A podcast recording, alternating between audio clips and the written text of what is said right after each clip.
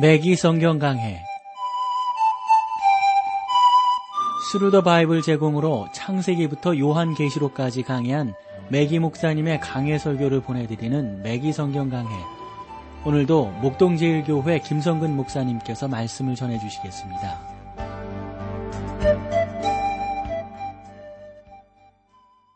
애청자 여러분 안녕하셨습니까? 매기 성경 강해 자, 오늘도 여러분들을 시부리서 12장으로 모시겠는데요. 어, 우리가 시부리서 12장을 소망장이다라고 말씀드렸어요. 11장은 믿음, 12장은 소망, 13장은 사랑장. 이렇게 말씀드릴 수가 있고, 그 중에서 1절과 2절을 지난 시간에 집중적으로 상고했습니다. 그런데 거기에 더 나눌 내용이 있어서 오늘 여러분과 조금 더 나눠보려고 합니다. 그러므로 우리에게 둘러싼 허당한 증인들이 있으니 모든 무거운 것과 얼매기 쉬운 죄를 벗어버리고 우리 앞에 당한 믿음의 경주를 더 열심히 하자 하는 그러한 내용들로 여러분들과 나누었습니다. 우리는 우리를 둘러싸고 있는 죄와 모든 짐을 벗어버리고 인내의 경주를 하라는 도전을 계속해서 받고 있습니다. 하나님께서는 우리를 죄로부터 구원하셨습니다. 하나님은 우리를 하늘로 이끄사 지성소로 들어가게 하시며 하늘에 앉히실 것입니다. 하나님은 우리에게 성령을 보내주셨습니다. 그러나 하나님께서 마련해 주신 모든 사실에도 불구하고 일반적인 성도들은 쓰러지고 넘어지며 마치 어둠 속에서 길을 잃은 사람처럼 헤맬 때가 있단 말이죠. 참 지금도 그렇지 않나 싶어요. 지금도요. 그들은 구원을 얻고 그 구원자를 간증하지만 거기에서 그냥 끝나버린다고요. 삶 속의 것을 좀더 어, 실체적으로 적응하고 그 하나님의 역사하심을 온전함으로 이렇게 지속시켜 나가지 못하는 그런 경우들을 우리가 너무도 많이 보게 된다 하는 것이죠. 어, 어쨌든 여러분들 우리 신앙생활이라고 하는 것은 이 영적인 경주라고 하는 것을 잊으셔서는 안 되겠습니다. 그것은 모든 사람들에게 있어서 아, 특별히 예수 믿는 사람들에게 있어서는 더 중요한 것이죠. 승리하는 아, 경주여야 할 것입니다. 바울은 고린도전서 9장 24절 26절에서 이렇게 말합니다. 운동장에서 다름질하는 자들이 다 달아날지라도 오직 상 얻는 자는 하나인 줄을 너희가 알지 못하느냐? 그들은 모든 상을 받기 위하여 달리는 것입니다.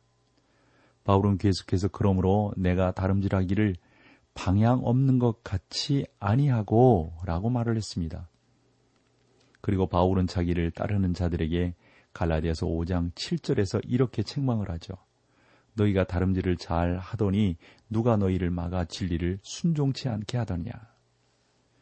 우리는 이러한 아, 증인들로부터 용기를 얻습니다. 그들은 구경꾼이 아니라 우리에게 증거하고 있는 것이죠. 그들은 응원석에 앉아서 우리로 하여금 그리스도인의 생활을 하도록 격려합니다. 아브라함은 여러분과 저를 향하여 믿음으로 나아가라고 말을 합니다. 모세는 여러분과 저에게 믿음으로 나아가라고 말을 합니다. 다니엘도 어, 또한 다른 선지자들도 우리 보고 믿음으로 나아가라고 말을 합니다. 이제 두 가지 조건을 만나게 되는 것이죠.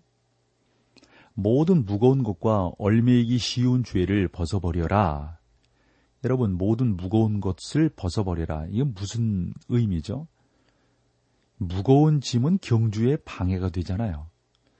뛸 때 여러분 무거운 짐, 그 져서는 안 되지 않습니까?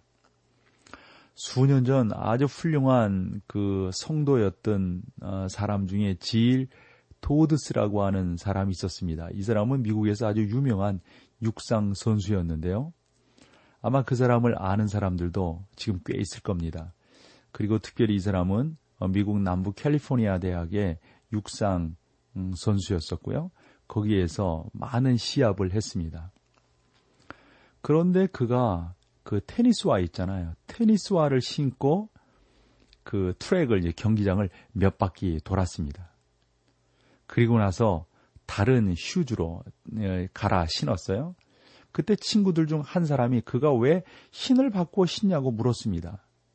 그때 그 유명한 질 도드스가 아, 아, 말을 했습니다.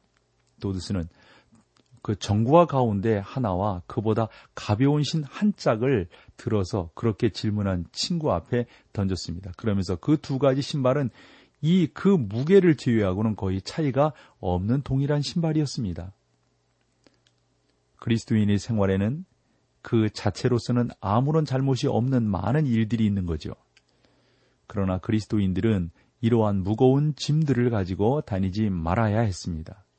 왜 그렇습니까? 왜냐하면 무거운 짐을 지고서는 이기지 못하기 때문입니다. 저는 하나의 예를 들려고 합니다. 그러나 제가 한 가지 특별한 일만을 지적하고 지적한다고 생각하지 마시기를 바라는데요. 여러분은 하나님의 자녀로서 어떻게 행동해야 할지를 결정해야 하고요. 또 저도 스스로 결정을 해야 합니다. 어, 느그 젊은 부인이 그녀의 목사님에게 찾아가서 이 미국 경우에요. 그 댄스하는 것이 올바른 것이냐라고 물었대요. 그랬더니 그 목사님이 당신이 거기에 마음을 빼앗기지 않는다면 잘못된 일이 아닙니다. 라고 대답을 해주었다는 거죠. 문제는 성도들의 행동에 있어서 옳고 그른 것이 문제가 아니라는 말입니다. 여러분이 옳은 일을 하고 있는 것은 당연한 일입니다. 문제는 그것이 그의 간증에 손상을 줄 것인가 아닌가 하는 거죠.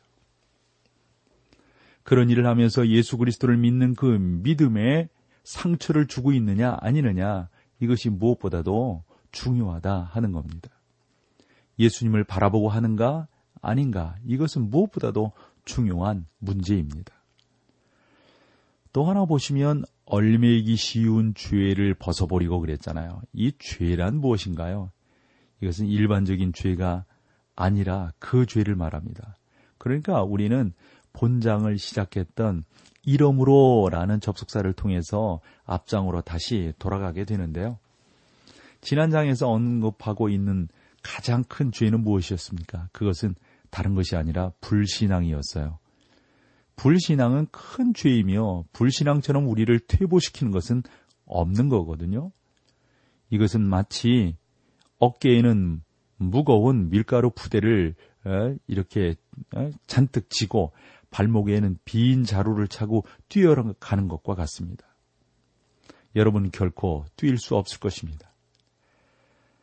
그리스도인의 생활에 있어서도 마찬가지인 거죠, 이게요. 불신앙이야말로 우리들을 그 자리에 정체시키게 하는 너무도 중요한 요소가 되는 거죠.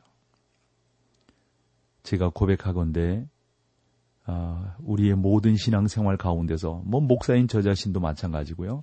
이 불신앙이라고 하는 것은 절대 우리를 전진시키지 못합니다.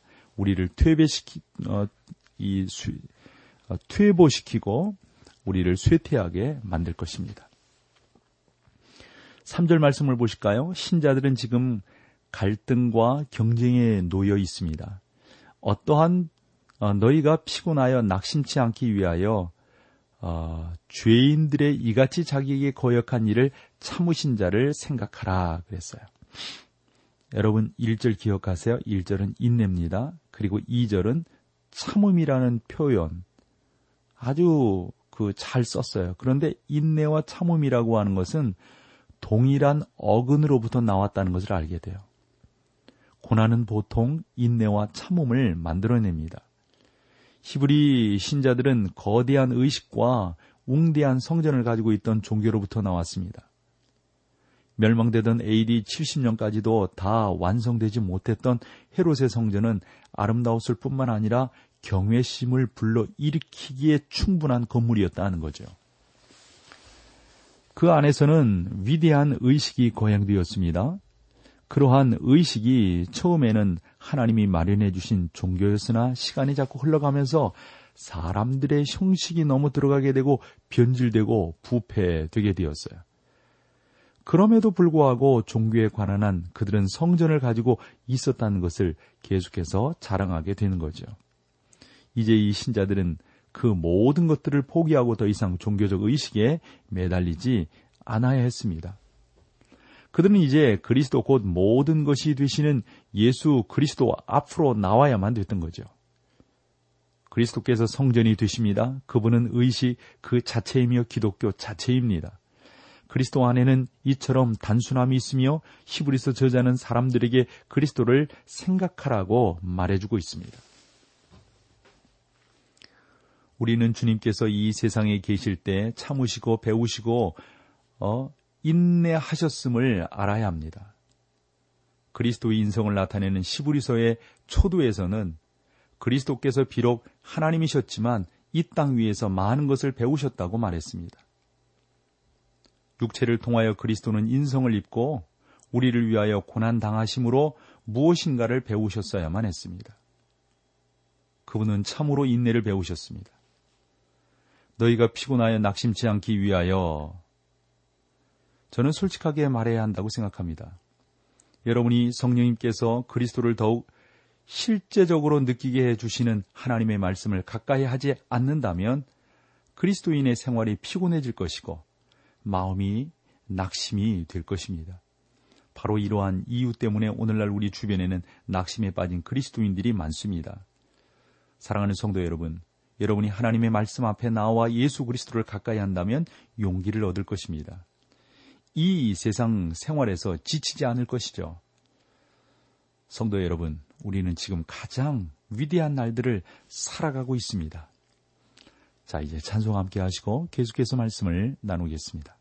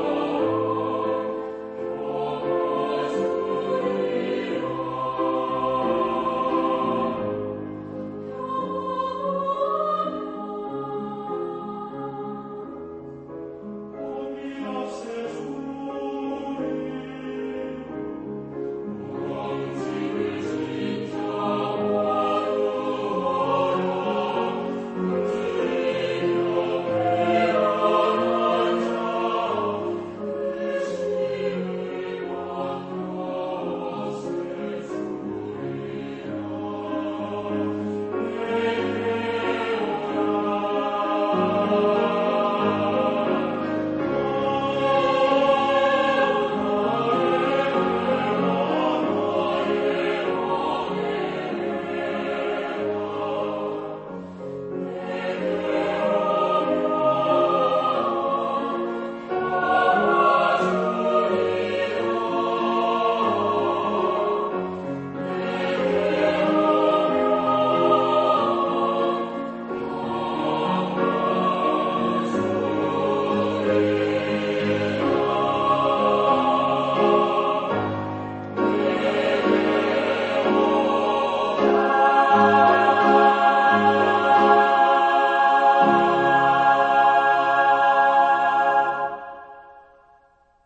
여러분께서는 지금 극동 방송에서 보내드리는 매기 성경 강해와 함께하고 계십니다. 자, 이제 12장 4절로 가보세요.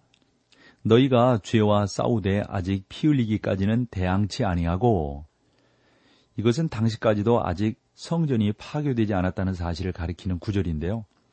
로마 제국의 이방인들로부터 오게 될 박해가 아직껏 이 신자들에게 임하지 않았다는 것입니다. 아직 피 흘리기까지 대항치 아니하고 그랬잖아요. 히브리서 저자는 이렇게 말을 했을 겁니다. 비록 너희가 아주 어려움을 당하고 문제를 겪을지라도 너희의 연약함, 피곤함, 비틀거림, 낙심에 대한 유일한 치료는 주님을 생각하는 것이다. 그리스도를 생각하라. 여러분 그 그리스도를 생각하라는 거 많이 아시잖아요. 헬럼 렘멜이라고 하는 사람의 아, 눈을 들어 예수를 바라보라 하는 시가 있어요. 눈을 들어 예수를 바라보라. 놀라운 주님의 얼굴을 바라보라. 이 세상 모든 것들이 주님의 은혜와 영광의 찬란한 빛 앞에서 멀리 사라지도다. 그렇습니다. 너희가 죄와 싸우되 아직 피 흘리기까지는 대항치 아니하고 5절로 가볼까요? 또 아들들에게 권하는 것 같이 너희에게 권면하신 말씀을 잊었도다.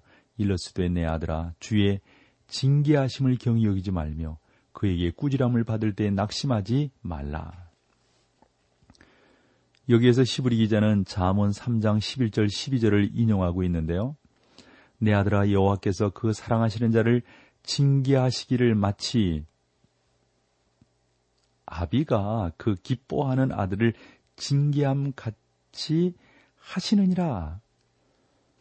그들의 유일한 근원은 성전의식 또는 종교가 아니라 그리스도였던 거죠. 그들은 다시 어, 거의 버림받은 사람들이었는데요.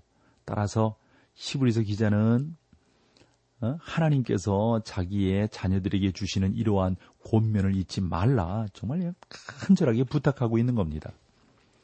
아들이란 표현은 근자의 그 번역본에 보면 어, 헬라에서 자녀라는 표현을 에, 그 여섯 번이나 이렇게 썼거든요. 그 신약 성경에 이렇게 보면은 그 아들에 해당하는 그 헬라어는 휘오스, 완전히 장성한 아들을 의미합니다. 오늘날 자기들이 징계받아야 할 필요가 없다고 생각하는 많은 성도들이 있습니다. 그러나 징계는 오랫동안 주님과 동행했던 장성한 성도들을 위한 것이다 하는 겁니다. 그러므로 저에게도 더 이상의 징계가 필요 없다고 생각했던 때가 있는데 저는 어, 알 것을 다 알았다고 생각했습니다. 그러나 주님께서는 육체적으로 또 저를 치시고 정신적으로 저를 치셔서 더 뭐 그런 생각들을 절대 갖지 못하도록 아주 그냥 납작하게 만들어 놓으셨던 거죠. 그래서 하나님이 나를 더 징계하시고 나를 더 경계하시고 나를 더 성숙시키시는구나 이런 것을 분명하게 깨달았던 거죠. 5절 다시 볼게요. 또 아들들에게 권하는 것 같이 너에게 권면하신 말씀을 잊었도다 일러스되 뭐라고요? 내 아들아 주의 징계하심을 경히 여기지 말며 그에게 꾸지람 받을 때 낙심하지 말라. 6절에서 8절 봐요. 주께서 그 사랑하는 자를 징계하시고 그의 받으시는 아들마다 채찍질 하심이니라 하였으니 너희가 참으면 징계를 받지 아니함이라 하나님이 아들과 같이 너희를 대우하시라니 어찌 아비가 징계하지 않는 아들이 있으리요 징계를 다 받는 것이거늘 너희에게 없으면 사생자여 참아들이 아니니라. 여기서 아주 중요한 질문이 나옵니다. 즉, 왜 의인이 고난을 당하느냐 하는 겁니다. 여러분, 어떻게 생각하세요? 왜 의인이 고난을 당하는가? 왜 신앙생활 착하라는 분들이 그 험한 병에 걸려서 그 고통을 당하고, 어? 그러는가 말이죠. 하나님의 자녀들이 고난당하는 것은 성경이 제시하는 명제로 받아들여야 하느냐 아니느냐 하는 겁니다. 아니느냐 하는 겁니다. 받아들여야 합니다. 성경은 거기에 대해서 논쟁하지 않고 그것이 진리임을 말하고 있어요. 뭐라고 말하셨습니까? 의인은 고난이 많으나 여호와께서 그 모든 고난에서 건지시는도다. 시편 40, 아, 34편 19절이에요. 또 욥기 5장 7절에도 중요한 말씀이 있습니다. 인생은 고난을 위하여 난나니 불티가 위로 나름 같으니라고 말을 했어요. 예수님께서도 요한복음 16장 33절에서 이렇게 말씀하셨거든요. 이것을 너희에게 이름은 너희로 내 안에서 평안을 누리게 하려 함이라. 세상에서는 너희가 환란을 당하나 담대하라 내가 세상을 이겼노라 하시니라. 바울도 디모데후서 3장 12절에서 무릇 그리스도 예수 안에서 경건하게 살고자 하는 자는 핍박을 받으리라. 왜 하나님의 백성들이 고난을 받는 것일까요? 성경은 어느 구절에서도 말해주지 않는 내용을 다시 한번 여기에서 우리 가운데 정확하게 교훈해주고 있습니다. 성경을 모두 살펴보고 하나님의 자녀가 고난을 당하는 일곱 가지 이유를 아, 제 나름대로 찾아보았습니다. 이제 여러분과 함께 연구해 보기로 하겠는데요. 우리가 하나님의 자녀로서 고난받는 아, 비록 성숙한 아들이라 할지라도 그 첫 번째 이유는 우리 자신의 어리석음과 죄악 때문입니다. 베드로전서 2장 20절에 이렇게 말씀했어요. 죄가 있어 매를 맞고 참으면 무슨 칭찬이 있으리요 오직 선을 행함으로 고난받고 참으면 이는 하나님 앞에 아름다우니라. 여기서 말하는 죄란 여러분이 관역을 명중시키지 못한 것을 말합니다. 죄가 있어서 참으로 무슨 칭찬이 있으리요. 베드로는 우리 자신의 어리석음 때문에 초래하는 고난에는 아무런 소용이 없다라고 말을 했습니다. 두 번째로 우리가 왜 고난을 당하는가? 그 고난을 당하는 두 번째 이유는 진리와 의의 편에 서기 때문에 우리가 고난을 당한다는 겁니다. 여러분은 진리와 의의 편에 섰다면 틀림없이 고난을 당할 것입니다. 얼마나 많은 사람들이 그 사실을 간증할 수 있는지 모릅니다. 베드로는 베드로전서 3장 14절에서 이렇게 말을 했습니다. 그러나 의를 위하여 고난을 받으면 복 있는 자니 저희의 두려움을 두려워 말며 소동치 말고 많은 사람들이 하나님 편에 있다가 그것 때문에 고난을 당했다 하는 겁니다. 그러나 우리는 이러한 사실에 대하여 어리석게도 잘못 생각하기 쉽습니다. 어떤 사람이 나를 찾아와서 자기 직장에 있는 모든 사람들이 자기의 적이라고 말을 했습니다. 왜냐하면 그가 하나님 편에 서 있기 때문이라는 것이죠. 또 같은 분야에서 일하는 어떤 사람이 어? 어, 작업 시간에는 어, 항상 강의를 하려고 한다는 것입니다. 그는 바쁘게 일하는 사람들에게 증거하려고 함으로써 자신이 큰 신뢰를 저지르고 있다는 것입니다. 알다시피 이 사람은 진리와 의 편에 서 있기 때문에 고난을 당하는 것이 아닙니다. 그래요, 여러분. 진리와 의의 편에 서 있기 때문에 고난을 당합니다. 그것이 두 번째 이유입니다. 세 번째 이유는 우리의 생활 가운데서 죄 때문에 고난을 당합니다. 바울은 고린도전서 13, 11장 31절에서 우리가 우리를 살폈으며 판단하지 아니하려니와 그러나 우리가 하나님의 자녀로서 우리 생활 가운데 있는 죄를 처리하기를 거부한다면 하나님께서 처리하실 것입니다. 하나님께서는 우리를 심판하실 것입니다. 네 번째로 우리가 고난을 당하는 이유는 과거의 죄 때문입니다. 스스로 속이지 말라 하나님은 만물의 여김을 받지 아니하시나니 사람이 무엇으로 심든지 그대로 거두리라 갈라디아서 6장 7절 말씀이에요. 또 다섯 번째로 하나님의 자녀들이 고난을 받는 이유는 깨달을 수 없는 하나님의 놀라운 목적이 있기 때문입니다. 이것은 그때는 잘 몰라요. 그러나 하나님의 분명한 목적이 있습니다. 욥은 사단과 이 세상의 악마들 그리고 하늘의 천사들에게 자기가 하나님의 하나님을 사랑한다는 사실을 과시하다가 고난을 당했어요. 그렇죠. 여러분 우리가 잘 알지 못해서 고난 당할 때도 있습니다. 여섯 번째로 그리스도인들이 당하는 어, 고난은 시브리서 11장에서 알 수 있듯이 믿음 때문입니다. 어떤 사람들은 그들의 믿음을 나타내어 커다란 승리를 거둡니다. 어떤 사람들은 칼로부터 구원을 받기도 하고 어떤 사람들은 칼에 죽임을 당하기도 했습니다. 저는 모두 죽임을 당할지 알면서도 싸움터에 나갔던 어, 그 유명한 종교개혁 시대의 위구노라고 하는 사람들을 우리가 압니다. 그들은 싸움터에 나가면서 만일 하나님이 우리를 위하시면 누가 우리를 대적하리요? 라고 말을 했다는 겁니다.